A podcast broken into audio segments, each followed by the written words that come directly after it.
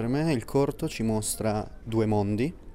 Uno è diciamo quello tra virgolette reale, cioè quello dove vivono persone fisiche, e l'altro è il mondo di internet.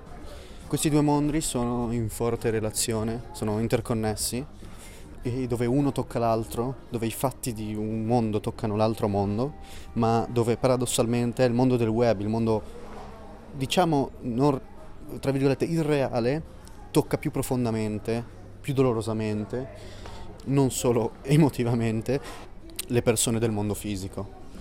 Questi due mondi sono un unico mondo, ma sono nel corto il mondo non re, irreale rappresentato da una, da, dalla campagna, da una campagna eh, desolante, eh, dove questi ragazzi, senza, senza genitori, senza la sorveglianza di nessuno, vagano molto sicuri di se stessi, ma dove in realtà sono, sono persi completamente e dove finiscono per farsi veramente molto male.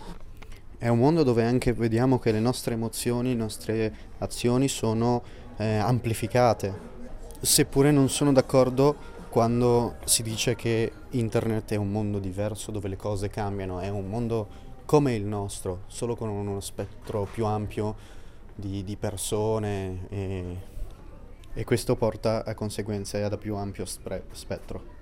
Concludendo dico che non mi piace vedere il fatto che il ragazzo, il bullo, dice, chiamiamolo, si, si, sia fatto male come una sorta di, di giustizia, come se vi, ci, vi, sia una giustizia nel mondo, come se ci sia una giustizia fondamentale, che le cose vengono riequilibrate. In parte è vero, ma dove, dove non ci sono vincitori, non c'è qualcuno che gode di questa vendetta, eh, e infatti alla fine li vediamo camminare trascinando il loro amico come dei reduci, come dei... un mondo di miserabili dispersi, dove non sono, non sono colpevoli, non sono... forse internet è un mondo di, di persone succube e tra di loro, e dove non c'è nessuno di attivo, non c'è nessuno che domina, sono tutti, tutti piegati, ma la domanda è, è così internet, è così questo mondo?